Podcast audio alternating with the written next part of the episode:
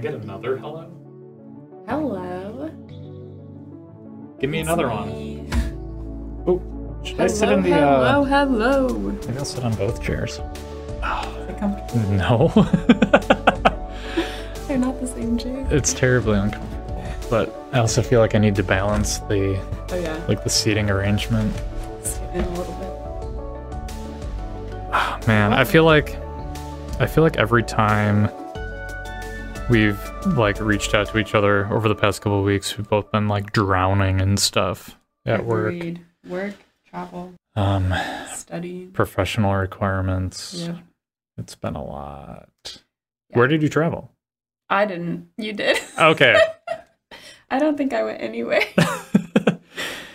yeah, and I went to Denver and Chicago, yeah. which was great. Made me jealous. uh, it felt so good to like do some shopping. I actually rebuilt my wardrobe a bit. Um, yeah, this one, this shirt in front is it's like still got the tag on. I'm very happy with the shirt though. And that's something like where we live now in the heart of the Midwest.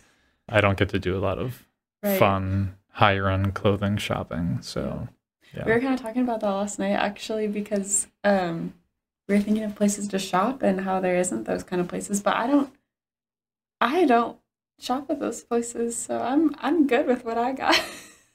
but I But also you- shop online a lot. Do you think though, like if there were a like a high end clothing store in the place that we live, do you think that you would shop there or or at least check it out? I think I would look and not necessarily buy unless I was in love with something. Yeah. Well, I mean that's what I do. is, Yeah. Like I make sure I'm in love with the article of clothing before I pick it Yeah. up.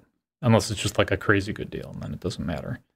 but um I feel like there's a large untapped market here because there's just no place for people to go in person to get that kind of clothing. And it's also really intimidating to buy higher end clothing online without being able to like see how it looks in person first, see how the fabric falls. See, Well, yeah, a lot of times I only buy something online if I know it's free return shipping. Right. It's- Yeah. And then I put all my money on the line. Okay, I'll spend like triple what I want to because then I can find what I like. Right, right. Yeah.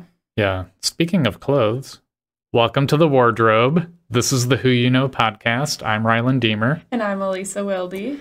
And today we have a conversation with Dylan King, uh, our third guest. Very excited to have him on. And He's great at asking us questions. yeah, we We ask him questions. So we go hard into these topics too. I think normally we we try to shoot for like five different like main topics to go through with the guest, and I think I think we only got through like three things because and maybe only two. yeah, Like it but it's all over the place and I hope you have your own thinking caps on because I know my brain got a little mushed in the middle trying to think so hard about some of this. Yeah, and I, and I think Dylan and I come from a spot where we have probably been thinking about these things for quite a few years, like especially the stuff related to like virtual reality, Oh. how we view our reality, what we would like our reality to be. Um, whereas you're coming at, at it from like a newcomer's perspective. So I think it's cool hearing like the balanced Yeah. thoughts. Well, it was cool for me to hear. I told them I, I'm going to be thinking about this the rest of the day, talking to Dan about it. Yeah. So, And so will all of you. So stay tuned. Uh, Dylan will be on in just a couple minutes. Is there anything else that we wanted to touch on before we wrap up the intro? no. Well, we've now our time we finally posted our first episode, so we're pretty excited. Oh, yeah. yeah, we're super excited. Yeah. Of course, everyone listening probably already knows that at this point, but Yep. but you know, Yeah. right now we're excited. yeah, it's cool. Finally, we can call ourselves influencers, podcasters, official co-hosts, yeah, bunch of new titles. entrepreneurs. Yeah. Yeah, it feels really good. So thanks for sticking along with us too. Yeah. Uh, bye. what was the question? Uh, like a break. Oh, yeah. If you want a break, just Do I just like tap out or just suplex. just run away? Just flip the table? Um, yeah. If you need a break, just be like, "Hey, can we take a break?" And Try to remember. we will facilitate Try to remember that, that. safe word. This is good. This is actually I expected to feel way more pinched than I do. Yeah, I usually don't look this good. This is weird. No. It's like a Snapchat filter. She We actually didn't put a. No, we didn't. Well, because I think with the new studio setup, I think it actually looks really good without a filter. Before we were doing like some weird color correction stuff. Yeah, yeah, to get the lighting right. Well, hello everyone. Today we have our guest Dylan. Dylan King. Say hi. Hi. uh, Dylan is a um, a friend of mine, I would say, and um, thanks. He's very intelligent, um, and I felt like he was a really good guest to bring on, just because he's very passionate about a lot of things he does. So I think he could talk about things that we aren't so passionate about, and hopefully we can learn from him Well, Oh, I'm passionate. Yeah. yeah. But um, yeah. So like we can just start it off. Like one thing I think you're pretty passionate about is music. Yeah. Love music. Uh I love it on almost like a spiritual kind of level where it's like it, that I always had like a void for myself where it didn't well like a lot of the religions didn't really fit that for me. And so just trying to find something like I feel like science and math kind of helped me fill more of like the worldview kind of thing. Hmm. but then there's still more than that like to being human. And so i feel like music was a lot of things that felt that maybe initially as like a coping mechanism and then developed into like uh um self-actualization type of reason once i had a stronger foundation So how do you that's that's super fascinating that music is fitting or filling a spiritual need for you. How do you know that it fills a spiritual need? Um, you know, and maybe spiritual isn't exactly the word, uh, Sure. but I think that's something a lot of people might kind of see it. I would just say the my mind's always racing all the Mhm. time, and there's sometimes where I just forget the whole world, and I feel like for a lot of people that has some sort of spiritual. I forgot. I took world religions like ten years ago, Mm. but I think maybe like moksha or something like that. Uh, I believe it's like a Hindu idea of just kind of forgetting the world or kind of some separation. Probably butchered that, but uh, yeah, probably things like that Yeah. are what kind of puts it into that realm and being able to connect with people without words and that intimacy when you're sharing music with each other is another thing. When did you start to like? How old were you maybe when you started to know that Yeah. music was? Yeah, I would say like for me, the first time where I'm starting like, wow, this is interesting. Uh, well, my first introduction to music was probably Veggie Tales. Uh, all There honesty, you're my cheeseburger. Oh wait, I'm so, not supposed to sing. we, we already violated a rule. Dang it. But yeah, I mean, that was the early one. Uh, but I'd say more realistically was my mom was like a, a booking agent for a music venue. And so sometimes I would go there with her and watch some of the acts Mhm. perform. And I remember just being there and I'd feel the, the bass shaking me. And I told her, I'm like, I want to, I want to do that. I want to Yeah. play it. And so they got me a bass guitar started you know playing that a little bit uh take some lessons and then i found an old guitar in our storage room brought that out started learning that and taking lessons and so that was uh that was the inception So you, I mean, you, you've already mentioned two instruments, but I, I'm aware that you play a lot, right? So what, uh, what other instruments do you play? i, I would say like guitar is by far like maybe 80% of my Okay, music okay. talents uh, i do sing i don't claim to be good at it but i love doing it um I think I can write singing a lot Mhm. better than I can perform singing. Interesting. and uh, and then I don't know if it counts. I play a little bit of drums, but uh, just like on electronic softwares, hmm you've got like Logic or kind of like a Garage Band type thing, and I love doing that. So I pick up a little bit of piano because that's usually how you input MIDI is what they're calling it, or you turn like a a signal into a instrument where you map buttons into different Mhm. tones and stuff in the software.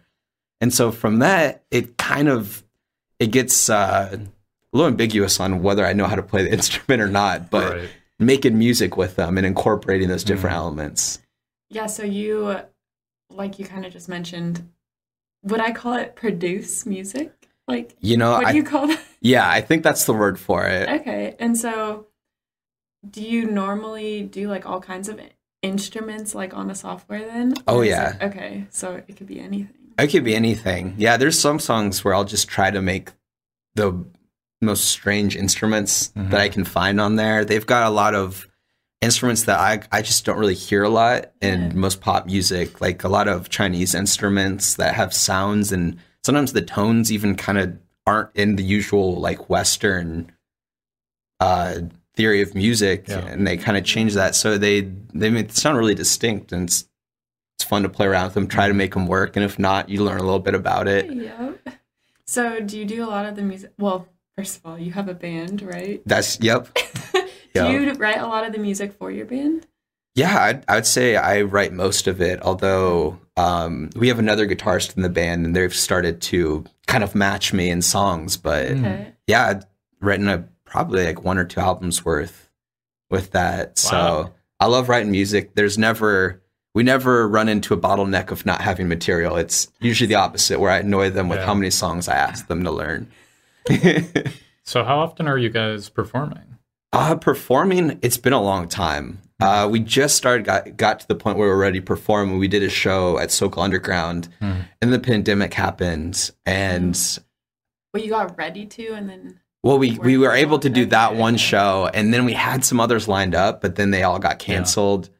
And I mean, some people are going back to performing. I, I'm kind of unsure about it, just because I know if I perform, a lot of my family and friends will want to go or feel obligated to go. but uh, want to go.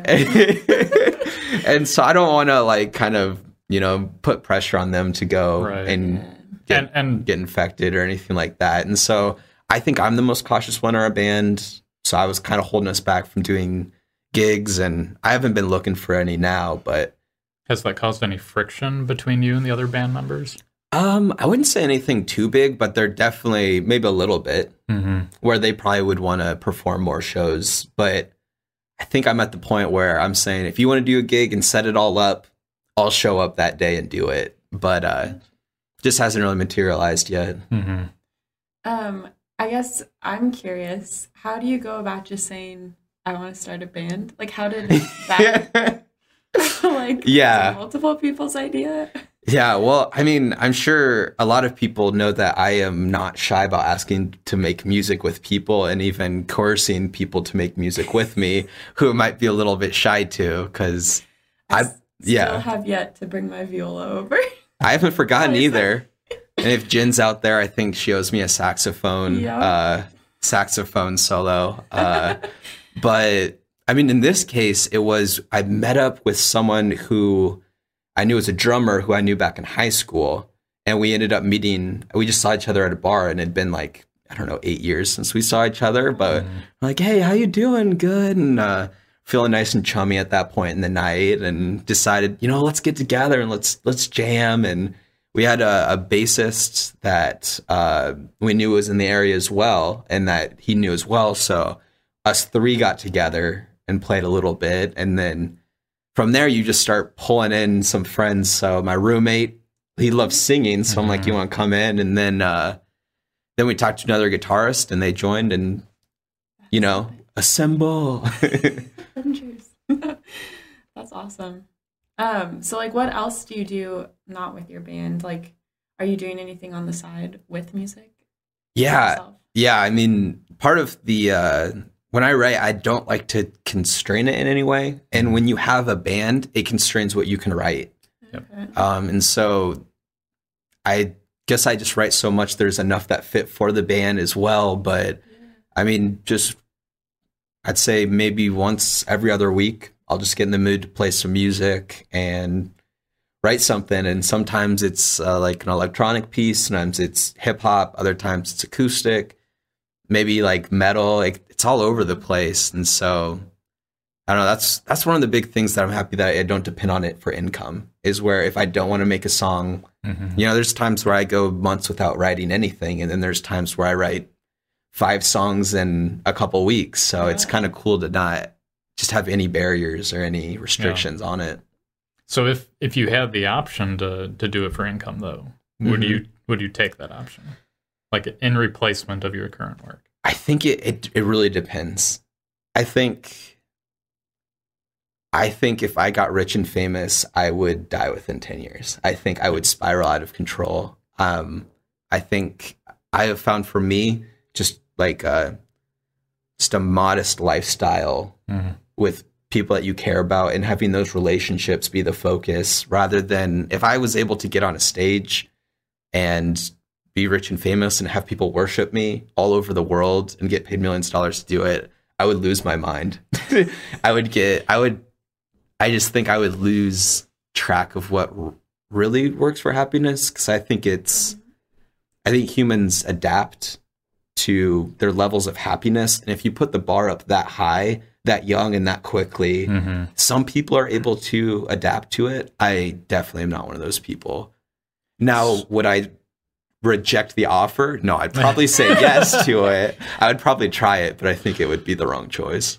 How, like, it, it, it, it seems to me really insightful to know that about yourself. Is there something that, that like you've identified in your past that, that has led you to that conclusion that you maybe wouldn't handle the fame as well as, as your current lifestyle? Yeah. Um I think that I was not happy for a large part of my early life. And mm-hmm. so I had such a dedication like to trying to figure out how to how do I work? You know, mm-hmm. you trying to figure out how your brain works and what things allow it to help and not allow it. And you know, at times I did drastic things that would be more of the you know, setting the bar up really high and I noticed it was destabilizing.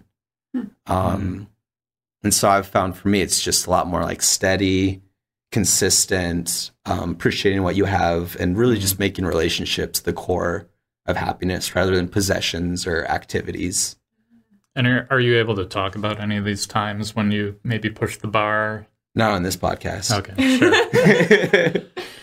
um, I was wondering, going back to the question of like if you would do it for money, like uh-huh. I feel like you're like, well, I wouldn't handle the rich and famous that well, but would you still enjoy what you're doing for money? You know what I mean? Like just the If I was doing it? enjoyment out of it, yeah. You know, it's kind of like I, I from what I've understood from how the industry actually works, I don't think I'd really like it in a lot of settings, but there are some people that have independent labels where they own their own uh, music and masters and everything. But I find that setup just so unlikely that I would achieve it. Like Hmm. for me in my life, I have no intentions of pursuing it. And so the only way that would happen is if some of our music got out and someone reached out to us. And in that case, they want a bunch of control over what we produce and our image and our brand. And uh, I don't know, a lot of that just sounds awful to me. I hate dressing up. I hate Mhm. pictures.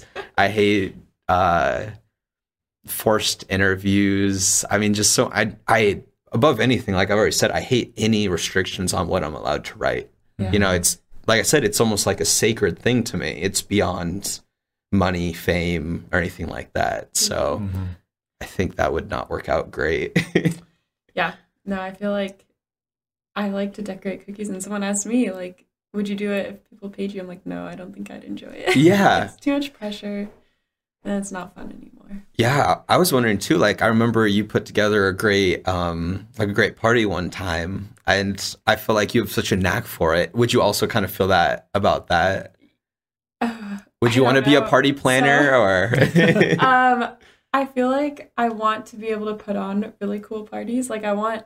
I've been thinking about types of themed parties, even for like my birthday coming, like later Yeah. this year, or Mhm. for Dan's birthday later this year. But I don't think I'd want to do it. Yeah, when people hire me to do it, because then hmm I also think about what people think of me all the time, and so if they're disappointed with one thing, I'll just feel really down Oh, yeah, like you Yeah. ruined their birthday or something like that, even if they're acting a little crazy about it. yeah and like i'm part of like these cookie decorating facebook groups and all the time they're like these are my cookies the customer complained what do i do and i'm like they look so cool like Mhm. Fire the customer. one opinion, yeah one opinion that doesn't go right yeah. I feel kind of like the odd man out. I will throw myself into something more and more Yeah. if I'm getting paid for it. Like, Oh, yeah. the money will like like boost my driven. spirits. Yeah. So you, you I'm, I'm wondering, like, with this, would you, if it takes off, would we uh, see any more? I mean the, you know, if this if this podcast really blows up yeah. in a big way and we start making real money off of it, I will be funneling my portion of the money at least Yeah. like back into the podcast, trying to make it better and Keep better. it'll, it. it'll become like the cycle of Yeah. growth. Yeah. So I mean that's that's kind of how I view that kind of stuff. Like it just makes me want to like put more and more into it because it's providing value for people. And- Yeah. and, and I'm being shown that through the the numbers. Well, that makes a lot of sense. Yeah. Yeah, the, I think the only way I could see myself doing music full time is when if I could just continue very similar to my current life, make music only when I want to, and I have people that love it. hmm Like right now, I if anyone wants to hear my music or see it, I'm happy to share it. You know, like when you said it, people are getting value out of it. If Mhm. people were really like being touched by my songs, then I want the world to hear them. Yeah. But I, I don't think people want to hear them that bad.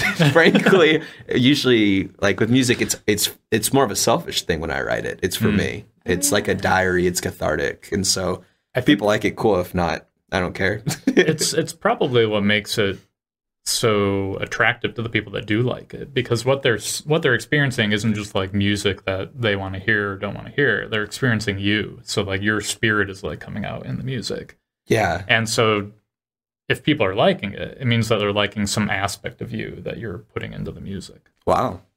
I don't think I ever thought about it like that. I know uh like when I said it was like an intimate thing, it's that's part of the reason why I I doing shows is my least favorite part of it. Mhm. It's because it's like reading your diary to a group Mhm. of 100 people and that's hard to do. Yeah. It's very vulnerable. Uh luckily, uh, a lot of the music's so hard rock. I don't think people really understand what they're saying sure but it doesn't change from my perspective that feeling Mhm. and it's also helped that i'm not the singer anymore in past bands i was the singer and having someone else sing it kind of puts some separation which just made me feel a lot more comfortable with shows Mhm.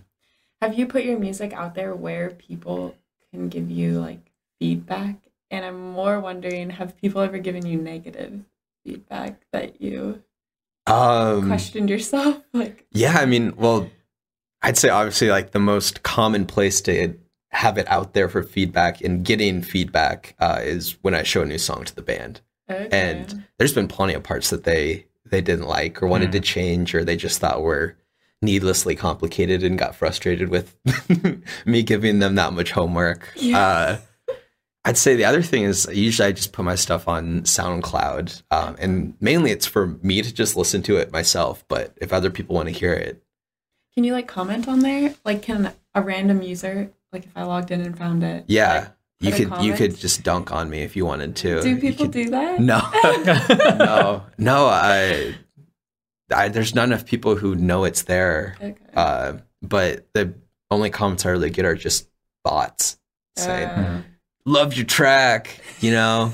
click on this link, we can get you famous. that must feel good. Yeah, especially after. I think the funniest part is that you'll get those comments one seconds after you post a song, so they yeah they they love that first second. Yeah, strong start. so good. Um, yeah, and and we can link your SoundCloud in the description of this video If you, if you would like. Yeah, we'll see. I might have to clean it up a little bit first. It's like- there's a lot of stuff out there that again, it's just for me Yeah. and not all of it. I'm ready to show to the whole public. sure. Gotcha.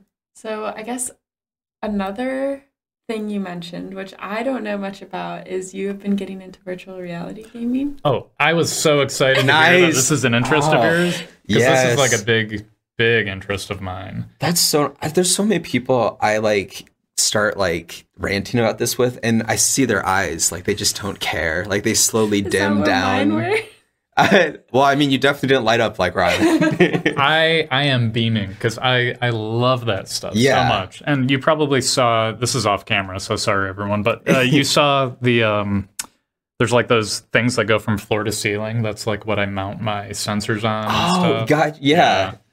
Um, so yeah, I, I got the Oculus Rift and the HTC Vive like on release day for both Nice. of them. Nice. Yeah. See, I'm super jealous because me getting into it, I went to a place where you can kind of like rent or like play for like an hour, and I, Mhm. we went together actually, Mhm. and uh, I thought that was so cool. So I ended up getting the Oculus Quest 2 because it's like a kind of like a cheaper entry level thing, and I love it. But there's some higher end games that you can't play with it Yeah. that you need that that higher Right. uh, hardware to really run. So let's let's take a second and for our audience that may not be as familiar with virtual reality, like what is it? Like what what is VR right now?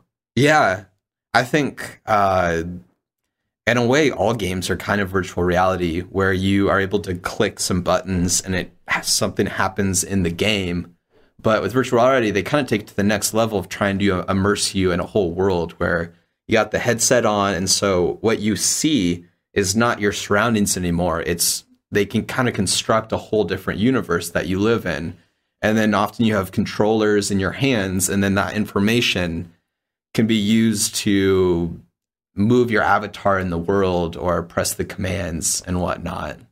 Yeah, and I, I think like for me, what is most standout about virtual reality is the sensory replacement that you described. So like Mhm.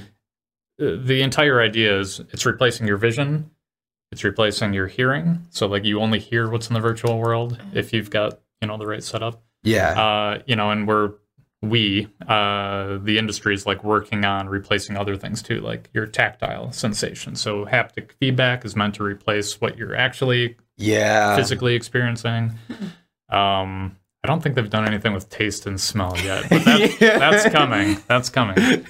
Um, and it's just so interesting to to like put on that headset. It's one of the few times in my adult life where I felt that childlike sense Yes. of wonder like come back to me. Um, and it's so cool like showing people virtual reality who've never seen it before Yeah. and watching that happen to them too and they start like giggling and yeah. I showed my uh one one Christmas I I brought it over and I showed it to my my grandma and she she I think she just was like oh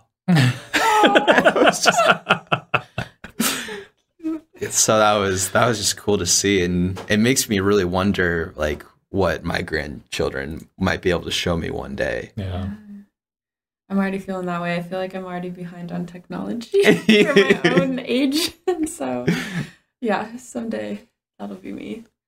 But okay, so what kind of games or like what, yeah, kind of games Yeah. do you do that you enjoy on virtual reality? Yeah, so I I'd say that I'm drawn to kind of two different types of games, uh, kind of two genres. One is just action, like it it. I have never felt the adrenaline other than maybe some like battle royale games where it's just you feel like you're actually like your life might be on the line. I mean, obviously I don't really feel that, but it, it elicits a lot of that. So I just feel like I'm firing all cylinders. So that can be a game like there's like war games where like you know you're actually holding like a virtual gun and you can duck down to dodge stuff and you can you can like tilt around cover and just mm. those little minor things some games kind of incorporate them but you can just the way they do it's like press x to lean left is just so much different than when you're actually moving around. Mm-hmm. And i'd say probably my favorite game that i played on vr is the walking dead Mm. so it's kind of like a zombie uh, fighter game, but rather than being like a hack and slash where you're just action all the time, it's like uh, you have to be stealthy sometimes. You collect materials. You have to be. Uh, there's different endings to the story, and so you can like deal in a little bit of politics, and it's weird talking to another person or a character in VR Uh-huh. and having your actions make sense. If you like throw an item at them, they'll respond to it. Um, so and by another character you mean like a, a computer controlled character not a not exactly, a, okay, yeah. yep. Hmm. And so that's that's one version of it, and that that uh, definitely wakes me up. Makes me feel like I'm really, really gets the blood pumping. And Yeah. the, the other side is more of the uh, puzzle slash mind bending Yep. because when you open up this world, there's just so much you can do with it that can really blow your mind. So there's some cool puzzle games. Like one is I think it's called the Fisherman's Tale or something mm-hmm. like that, where they kind of have like a recursive world kind of thing where you have like a smaller model of your you're in a lighthouse and then in the middle of it is a smaller model of the lighthouse but then eventually you find out that in that is you as well. So when you move the smaller you also moves. Weird. and so you can like pass items between each other. And then another thing that happens eventually is that is a, a minor spoiler. Fast forward. But eventually like uh, it's in the tutorial so Sure. you like you lift the lid off of it and then you look up and there's a giant you Oh, standing over the top of you and so it's things like that that kind of brings me like vr is fun to play but for me there's like a much deeper thing and it's like the existential thing of like what is reality Yeah. and i think it brings me to a question i have for both of you it's that if you could uh if you could live in a virtual world that's indistinguishable but you could control it however you want would you I think. Ooh. Uh, the the control part of that question, I think, makes it less appealing. Like, Okay. I, I feel like having full control over your environment mm-hmm. makes it less attractive. kind of like when you use the cheat codes in a game and it kind of ruins the fun Yeah, yeah exactly. Um, or or even like, you know, it's like if you've ever been in a relationship where uh, it's not equal or close to equal, yeah it can feel like kind of like what's the point if if one person is like yeah kind of controlling everything that happens. So, yeah mm-hmm. i think that's a good point I feel like yeah, the control part got me mostly because I'm indecisive, so I don't know what I would do anyway. but more so like I don't know if I I I'm one of those people who likes to go with the flow with most things, and so like I kind of like things being thrown at me. It's just like how I like to go about my life, and so it keeps me on my toes and mm-hmm. I just like that for some reason, which sounds weird as I'm saying it to myself. but um I kind of like having the like ups and downs of life and working through things and not having everything as I wish, I guess. But Mm-hmm. there are some things I would like to control about my life. like what I don't know, like maybe keeping the temperature at 80 degrees would be nicer than the winter, but I don't know, like those little things, or like when something gets stressful, just create more time in the day. I don't know if that fits into what you were thinking. oh you totally like, could you'd have all the control you want Or like if I could control how much sleep I need every night, or Yo. I don't know. Yeah, little things that aren't like biologically possible now would be interesting. yeah I mean, I feel like if we stripped the control part out of that question, like would I live in a fully virtual world? Uh, I think we already are. ooh okay um, yeah, that's just how I how I view the universe is more like a simulation than mm-hmm. organic or natural kind of yeah uh, creation. Yeah. Yeah, I mean, would you? Uh, one one thing I was wondering, would you guys have any problem with like the inauthenticity of it? You know?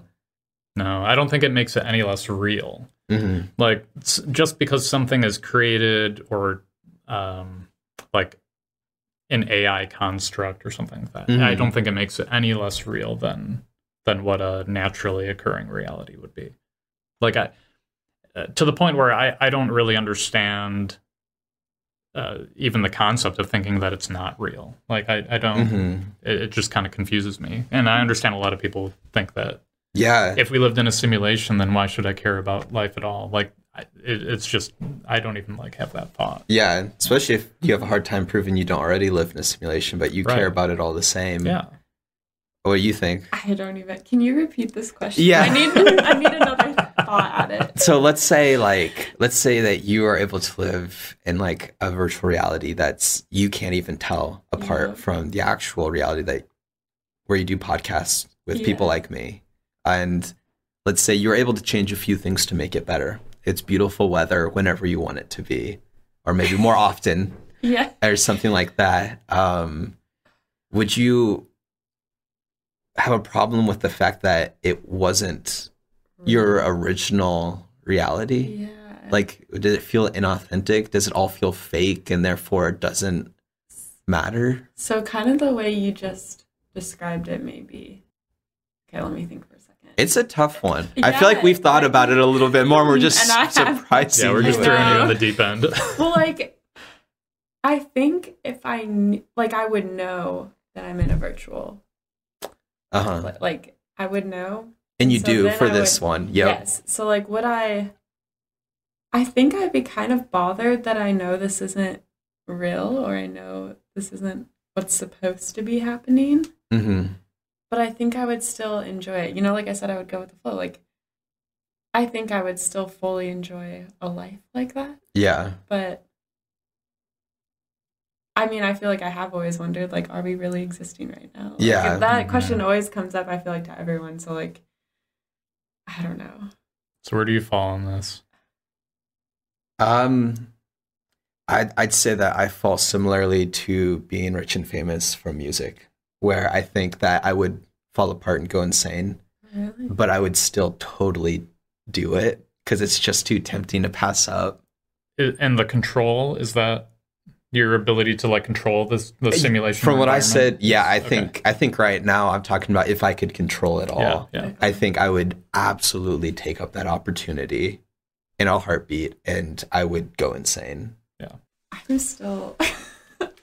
I'm gonna be thinking about this for like the rest of the day. I think, I think I'm gonna go home and like ask Dan what he thinks, and I don't know. Good. I think if I it's if still I kind of bothering me. Good.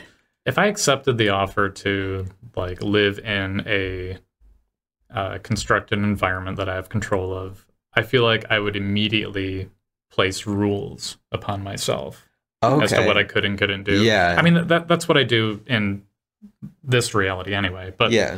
It's like you um, could eat chocolate cake for breakfast every morning, Right. But you choose not to. right, exactly. So like I already have like a internal code of ethics Yeah. you know there's like a flow chart for every situation um and i feel like if i were to like jump into a constructed environment that i have full control of if i didn't immediately set like a pretty comprehensive set of rules on myself Yeah. then uh, i would be concerned that that i would fall into like a similar trap where yeah. i would kind of like spiral out of control yeah. probably like god complex kind of stuff with- Exactly. with the level of control that i think we're describing here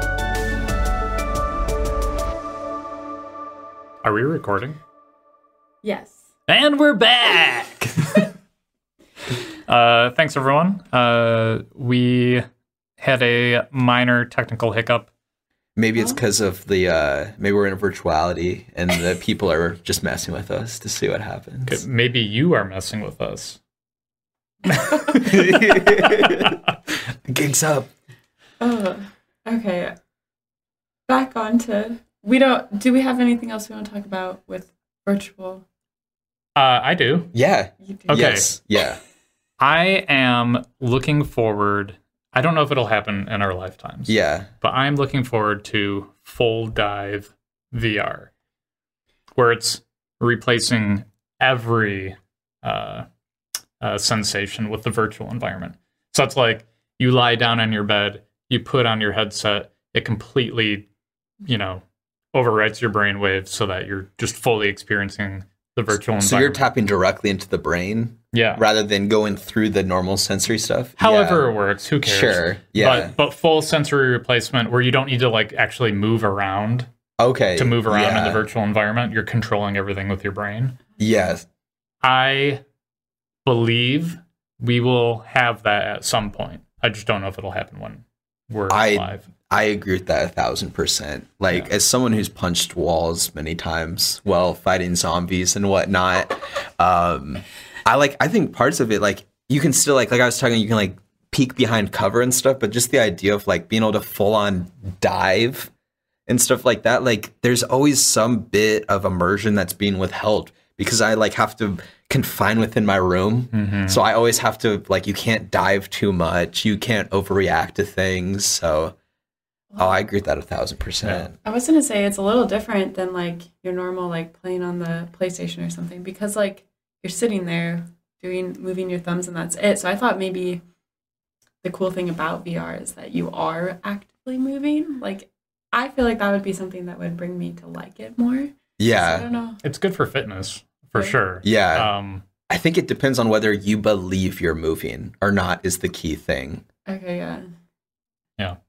So yeah, full dive VR. I'm so I I really hope it happens in our lifetime because that to me is such a complete game changer. And yeah, the fitness aspect of like actually moving is great, but I don't think that's the end state of where VR is going. Okay, yeah. Uh, I think it's going full dive, like like you don't experience anything from the real world. You experience only the virtual world. How much would you pay for it? Oh, God. Right now. right Today now, they have it. uh a hundred thousand. Really? Oh I, I actually I'd probably go higher. Uh-huh. Uh, I would I would easily drop a hundred thousand. It's not even a question. Uh-huh. Um, Payment more put down a mortgage. Yeah.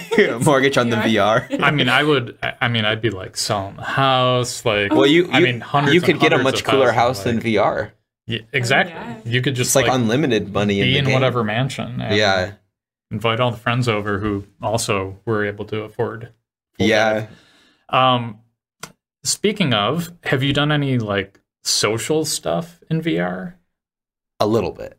Okay. A little bit. Actually, it's kind of funny enough. Um, I rant about it so much that a few of my team members uh, at my job also got it, and we held a meeting in the rec room virtual reality game. So cool. yeah, so that was really fun, and we played like paintball together and like talked and whatnot, and cool. it's like oddly futuristic. Mhm. I think now there's I still get a little bit of a little like pang of it's like a little almost I don't know like sad. It's just a little off. It kind of reminds me a little bit of um some of like what Black Mirror will make me feel like where there are episodes you're like, "Oh, this is really cool technology, but some's a little weird here." Mhm. But for me, I think it's just because of the limits of technology, and that once they get it so that when I look, I can't distinguish you in the game versus now, I think that will all go away. Right. For me, it's like it. I really like the social stuff. It feels weird when somebody walks into my body. Like it's Yeah. very uh, mentally disruptive to like Mhm. have someone be in the same space that you're occupying. Yeah, Um, so like that that's always been a little bit annoying. And, some social software does a good job of like making people disappear once they get within like a foot or two of you. yeah, So that's nice. But you know, so often I, I feel like they don't really handle that aspect of the social apps. definitely well. breaks it. Yeah. Um it's also kind of like you can't shake a hand. You- Exactly. You, can't give a hug. It's just not there yet. The the tech Yeah. for that isn't there yet. I feel like with now, like you have buttons that do actions, and then to VR is one jump, but it still feels like there's a lot of those subtle movements that go Mhm. to the next thing that I feel like we're missing. yeah. and I don't know. It's like I was walking around yesterday and I got hit in the head by a bug and I swatted it off. And I just remember thinking like it just felt so human, like because there's no game programmer that would spend the time to do it. It's those little tiny things that are just they didn't need to happen. They'll have no almost no impact, but I feel like it really makes reality feel like reality. And as you add more of those tiny little things, like all together, it really can sell it. Yeah. Hmm. I remember the like the first big social event that I went to in VR was a uh, a virtual comedy show Okay. by Reggie Watts. Okay. Super good. Um and he like the virtual environment was like a comedy club that could seat maybe 30 people. And then there were I don't know how many duplicates of this environment. So there were Right. like thousands of people watching the show all in their own like 30 person Yeah. comedy club. Super cool. And he was like, uh, Reggie was in like a full body VR suit. So like everything that he did on stage, Oh, whoa. you you saw him Yeah. like his arms and legs all moved like properly, and uh, it was just super cool. Like at one point, you know, we're all sitting around our little table, kind of like this, and he's like. Oh, don't look under the table. There's tons of gum under there or something. And then a bunch of people like went to like look under their table yeah. but then you heard like their headsets hitting hitting their actual tables in real life because they weren't like lined up exactly with the comedy Yeah. club table and it was like it was really funny and and I'm not sure if, if that's what Reggie intended is for a bunch of people to like Yeah. smash their heads. It was super funny though, but also it kind of like reminded you like this isn't quite where it needs to be. It's not it's not all Yep. the way there yet. Exactly. But it you know, I'm I'm very excited for the future. I think we've got a lot of good stuff on the horizon. Yeah, and maybe a little bit of scary stuff. Like Mhm. uh, I know um, Facebook's been talking about what they want to move eventually in the future. Like their long term future is moving into what they called, I think it was like the multi or the metaverse. Mhm. And I think it's more of the idea of like once we can completely immerse ourselves, well, there's going to be a universe out there, and someone needs to host that. And the amount of control that you can have if you can control that is going to be just so immense. And I, it's one of those things where I, I mean, I use the Oculus Quest, which is owned and produced by Facebook through Oculus, who they acquired. And I still feel a little weird about them having all that data on me, but it was such a good price point. Mhm. Uh, what are you gonna do? I was just I was too into it, but I don't know. It it also brings up a darker side of where things could go because just like if you had complete control, you can make things incredibly great for yourself, which may have unintended negative consequences. You could also have someone experience being tortured forever Mhm. in their perception because you can change time and how it works and you can have pain levels that humans aren't even able to achieve so i mean it can get really really ugly as well Yeah, there's there's certainly like a dark part of that horizon, like you said. That I, I mean, I feel like Black Mirror does a great job of tapping into a lot of that. So, yeah uh, those of you who haven't seen Black Mirror, um, have fun with that.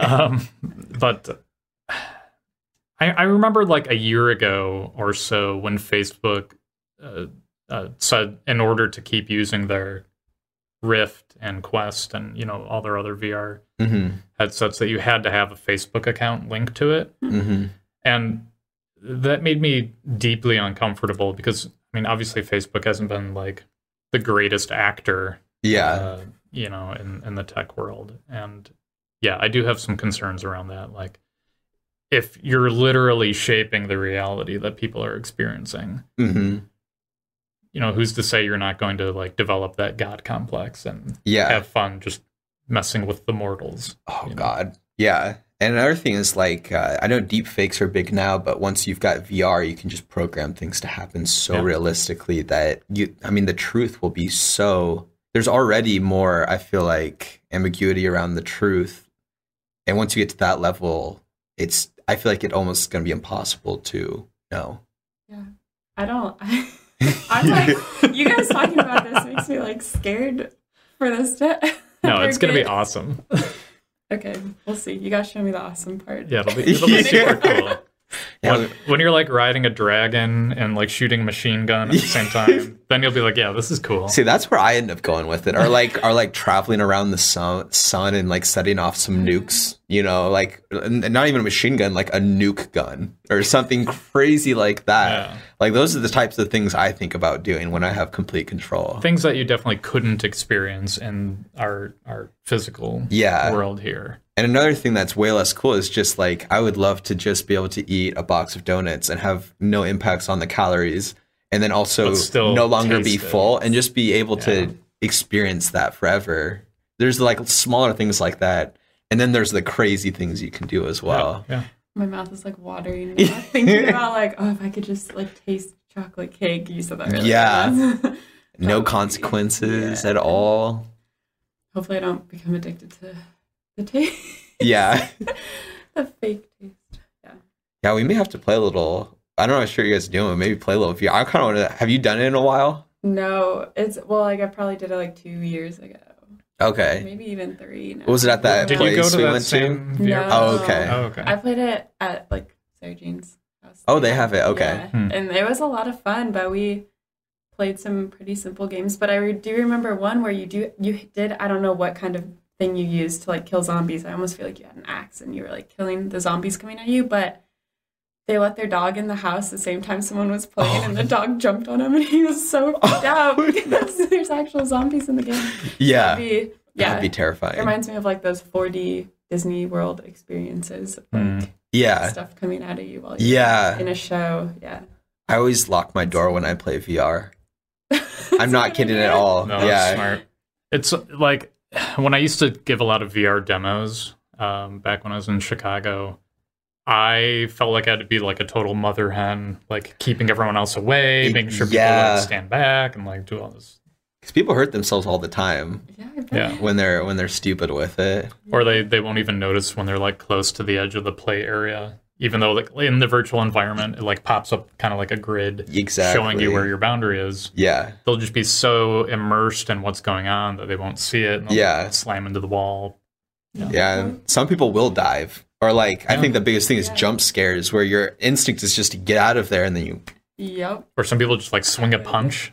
Oh, Oh, my yeah. gosh. My dad, when I showed my parents, was like, uh, it was Superhot. If you've played that Yeah. game, it's where like time only moves when you move. And so you you have people Super hot.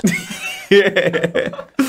and so like uh you have you can it's almost like the matrix where it's like things move in slow motion and then you like can strike them and you have people attacking you my dad every time full force of his punch when he's doing these things when you when you can really just kind of do this it was like and i just kept saying like you're gonna knock someone out so i'm curious uh what was your impression when you were playing it um Well, that one time I guess I just thought of it as like another game. Yeah. it's really cool and a cool way to like play a game because another one that we played was like the one where you had to like offset the bomb, like the bomb was going to go off and the person was reading the manual that can hmm, see yeah. it's not in the oh game. okay And they're trying to tell you what to do. It's like stop talking and nobody explodes or something. I don't I don't know. Okay, I, I haven't heard of this one before. But yeah, it's going off. So it's like a puzzle game, I would guess. But like someone who's not in the game is like telling you what to do based on what you tell them. So it's more of a communication game. yeah, And I love, I'm a big, like, I love board games. And so it kind of just reminds me of that, just a totally different experience. yeah, But I do remember the first time I was shown VR was in college. And it was like, I feel like when it wasn't super big yet and like, you put your phone in the little goggles and Mhm. like it does something like that. Yeah. So cool though. Like Yeah. in to prehistoric times, saw dinosaurs or whatever, and like the guy who was showing me was like fascinated with this. So then it made me really interested. But, yeah, like, I don't think it's something I would like. I've thought about so immensely. Yeah. like you guys have so in in depth Yeah, how it could change the world. I feel. yeah. I feel like that's Yeah. that's interesting because I've noticed it with, I'd say like seventy five percent of the people I talk to about it, they're kind of like, it's like a gimmick. Like that was neat, that was fun. Yeah. But then there's like some people, and that's why I was so excited when I saw your eyes light up, where like they just, I feel like maybe they they see a whole vision of what could be and like all this potential, and I just I think it's interesting. I'd be I'd be also curious what causes different people to see it differently, whether it's their past or their worldviews that can influence that. I think I fall a little bit more on your side of things, where I I don't think like the idea of going into virtuality would be fake if you can't distinguish it. I think your reality is whatever you're experiencing. hmm Yeah, absolutely. And and that also, you know, if your reality is whatever you're experiencing, then that would mean like if somebody like what you said like tries to like torture you forever in VR, that's actually unethical. Mm-hmm. And and you kind of need to view it as a real experience in order to have that viewpoint. Yeah. Yeah. I mean, So- like it's like cyberbullying. Yeah, it's important that people view the virtual world, e- even even like being on Facebook, Yeah. as part of reality Yeah. because it does directly impact us. yeah. So, like cyberbullying is real bullying. Yeah. Okay, so this is like what I'm imagining when you guys have been talking about this. Is like in the future, we're all going to be in these little pods that we just lay in all day, and our reality is not us living. It's like in our virtual world, but like, do you have both going on? Like, you need to take care of your actual body that is existing. Like, Yeah, I, I, I can't imagine a reality where people don't feel a strong desire or need to like get out of the pod, do some exercise, say hello to people face to face, even though the virtual world may be indistinguishable. I think we'll all still hold on to Hmm. some part. I mean, some people will definitely be fully consumed by VR and never leave their pod. That's what For sure. Yeah. me. I guess. and there will be other people who absolutely refuse to ever go into a pod. Mm. But I feel like the vast majority of people will try to strike a balance, just like we do now with anything that we Mm. we enjoy doing. And you know, we- we may all be doing all of our work in a pod, all of our entertainment in a pod, but still want to get out, move the body, build the muscle, feel good, Mhm. feel energized physically. And and Yeah. I, I think that's what the future holds. I see that as like a transitory phase. I think like eventually we will no longer use our physical bodies because our minds are just so much better. And once we have technology that our minds can directly tap into to do things and experience, there'll be a generation of people who grew up in the pod and they will lose that longing to get out of the pod. So how? Yeah, you. I, I I think you're probably right, and we're probably just looking at a different like time horizon. Um, Exactly. yeah. uh, because I, I could see a time when like you don't even need to exercise to keep your body healthy. When Mhm. they can use like I don't know electrical impulses and magnets or something to to make sure your body doesn't atrophy. And I see we us evolving to not need them. Yeah, there's that too. Like If just being could- a type of brain. If we could fully transfer like consciousness to the virtual environment as well, Mhm. that's like another potential future. I don't know if we'll ever be at that point. I don't expect to see it myself. That's yeah, for oh, sure. No, no, definitely not.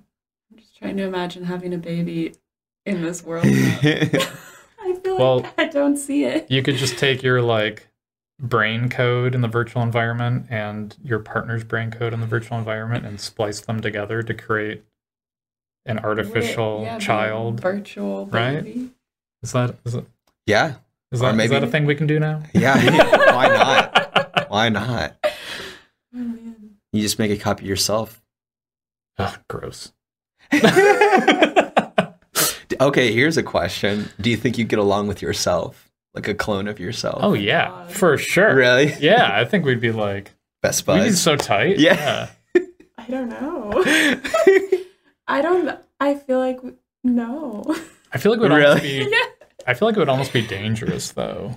Because Mm. if if if it were truly a copy of me, I think we'd be like, all right, we got plans. Let's You're let's too ex- in sync. let's execute. You start Yeah, scheming. it's like, yeah, I feel like that's what it would be. Um, it'd just be like a very strong partnership. that- Mhm.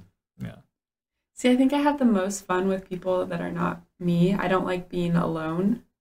And I don't think having the same exact person with me would help. I think it would just be like, now we both don't know what to do alone. Like, I don't know. I don't think it would go well. I think I'd still be like, get me out of here. I want to go do something Mhm. with friends. Maybe you'd enjoy going and doing stuff with other people with them, Yeah. but you don't. You wouldn't want to live alone with them Yeah, forever. exactly. What about you? Oh man, I don't know. I feel like there's a lot of things that we'd be in sync with, but I don't think long term living together. I think if they were like a friend or acquaintance, we'd get along just fine and probably Mm. get along well. But I don't think I could like live with them long term.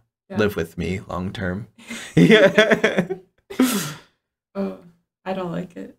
I feel like you you are in on it. Oh man, it would just be like, I'd be like, "Yo, you gotta exercise now," and, and Yeah. he'd be like, "All right, dude," and then he'd be like exercising, and then like I feel like we would just like build on each other the yeah. whole time. It'd be And- quite a competition. And some of that would be really positive, and some of it would be like, uh, I I think the the threat is that I I feel like if it were me talking to me, it would it would encourage Machiavellianism Mm, because I feel like I've got like a touch of that in me, but like not the motivation to really like. But if I had like another person yeah. and like I love engaging with people, I love like the back and forth. yeah, And. I feel like me and me would get very excited to like be like, hey, have you ever thought about like if we blah blah blah blah, and then we would just like spiral and Yeah. and, And you have that reinforcement too. yeah, and I feel like so I, I feel like that would be really dangerous for me to have like somebody Yeah. validating and reinforcing like I think I mean, everyone like positive and negative aspects. yeah of i feel like everyone So- has some negative aspects or views that they think would be good but are more questionable and maybe they are held back by like social pressure But then when you have someone else who's encouraging that, Yeah. Yeah. that's where you can get you can go beyond the traditional morals and that can be both Yeah. good or bad. Right. So, um, Elisa had said that uh, when she talked to you about joining us on the podcast, that you wanted to talk about like, um, like how or like what we find meaning in in life, or like what gives life meaning, something Yeah. like that. I mean, I can ask it in varying ways. Some of them sound a little bit more confrontational or dark, but I feel like those get better answers. Sure. Where it's like, why do you keep living? Why don't you just die? Mm. I enjoy life. I don't know. I love, I don't know. I feel like when I was thinking about this, I love having fun. And I feel like my life is so I can have fun. But also, I hope along the way, because I enjoy my life so much, I hope that I can help other people enjoy their lives too. So Mhm. if I can do that somehow, it, it helps me fulfill like the reason why I'm alive, maybe. Um, Hmm. but I just like it because like I know I don't know what happens after this, and Yeah. I don't like that. So I want to be able to like live in what I know now. Maybe Mm-hmm. I don't know. Make the most of it because it's maybe as good as it gets. Yeah, I don't like. I want to enjoy what I know exists already, and Mhm. whatever happens after, take it a step at a time. Yeah. not rush anything. Mhm. I I don't think like fun or pleasure or, or joy is a driving force for me. hmm Um like I, I definitely don't feel like that's why I live. Um what I think motivates me to keep going is making my world bigger. Hmm. So like the part of me that I view as like myself and my experiences, like I want that to keep growing. And and like this podcast is part of that too. Mhm. Like your world is only as big as you allow it to be. So when I make myself vulnerable, when I reach out to people, try to connect with them, understand them, view things from their perspective, that makes my world expand. hmm Like I'm seeing things from a different angle. I'm experiencing things from another person's point of view. I'm letting them learn about me and my motivations. And that makes my world feel richer, denser, larger. Every time that I do that, allow myself to do that, uh, I feel fulfilled and I feel like I want to Mhm. keep going. And um, like I said, this podcast, that's kind of the idea, right? Who you Mhm. know. We are learning about people. We're sharing ourselves. We're we're giving uh, people a platform to share themselves with us, and and to me, that's like the most enriching thing that I Mhm. can experience, and that's what keeps me going every day. Uh, if I were the only person on Earth, I may keep going just to like take care of cats, but but you know the the the my fuel, what like gets me moving through every day, wouldn't be there if if there weren't people to connect. Okay. because my world would be so small at that point that Yeah. And why is it important to have your world be big? What do you Um, get out of that? I I don't know. There's some maybe this is like a just like a base fulfillment thing. Yeah. Um or just knowing other people and letting them know me and feeling understood. hmm Uh that to me is is just I mean fuel is maybe not the right word, but like to me it's like what what fills my tank. Yeah. and I don't know I don't know where it comes from, why I like that. Um, I think the first time that I was able to put it into words was uh, after playing the video game "The World Ends with You" because that was the theme of the game. Okay. I, I haven't heard of that one. Yeah. Um, it came out a little over a decade ago, I think. But um, just like that that idea, once once I like uh, played that game and really experienced like its way of of expressing that theme, I was like, I, I have felt this my whole life, and finally I've got like words to put Yeah. behind it. And so for me, like I played that game, and I was like, oh, cool. Okay, now I understand like my driving force, my my my motivation in life Yeah. and um, yeah, I like connecting with people. I like connecting people to other people as well, and and that keeps me going. Yeah. That's interesting. This is one of my favorite questions to ask anybody ever. This is why I was excited to have you on here. You ask such good questions that make people think. Yeah, we want to hear your answer though. Yeah. Um I think like kind of what I mentioned before is where I I had like a, a space to fill for my worldview once I kind of decided that what I was told didn't it didn't really make sense to me. And so kind of turned more to like math and science to fill that. And I think the current working theory of why I do things, why I keep living is that I'm programmed to do that through evolution because the people before me they were programmed to keep living because if they weren't they wouldn't have kept living and I wouldn't exist and kind of the project that's kind of looking in the past and then if you kind of look in the forward I think I actually think everyone just tries to maximize what they believe their expected present value of pleasure in their life will be Hmm. using very actuarial terms but kind of just you take you try to make decisions that according to what you believe what you expect will bring the most pleasure but then you also have to weight that with how likely those events will happen. And so that's why a lot of people will maybe put a little bit more value on things happening now and the current pleasures but then people don't always just mash the current pleasure because they understand that in the future they also want to uh, they may have more pleasure in the future even if there's a risk it won't happen because they'll be dead or if Mhm. things will change Yeah, I feel like I'm a big promoter of do it now because you never know mm-hmm. what's going to happen in the future. Yeah. like, yeah. I don't know. I don't like to say no to a lot of things because of that. yeah like, yeah, I'll do that now. you have high termination rates for pleasure happening yeah. Gotta get the most in now. yeah Well, It's been such an honor to have you here. Um, really great having you in the wardrobe with us. yeah i love it You were a fantastic guest. Thank you. Uh, Thanks a lot, Dylan. thank you. my so pleasure much. thanks guys Yeah. this is fun See ya.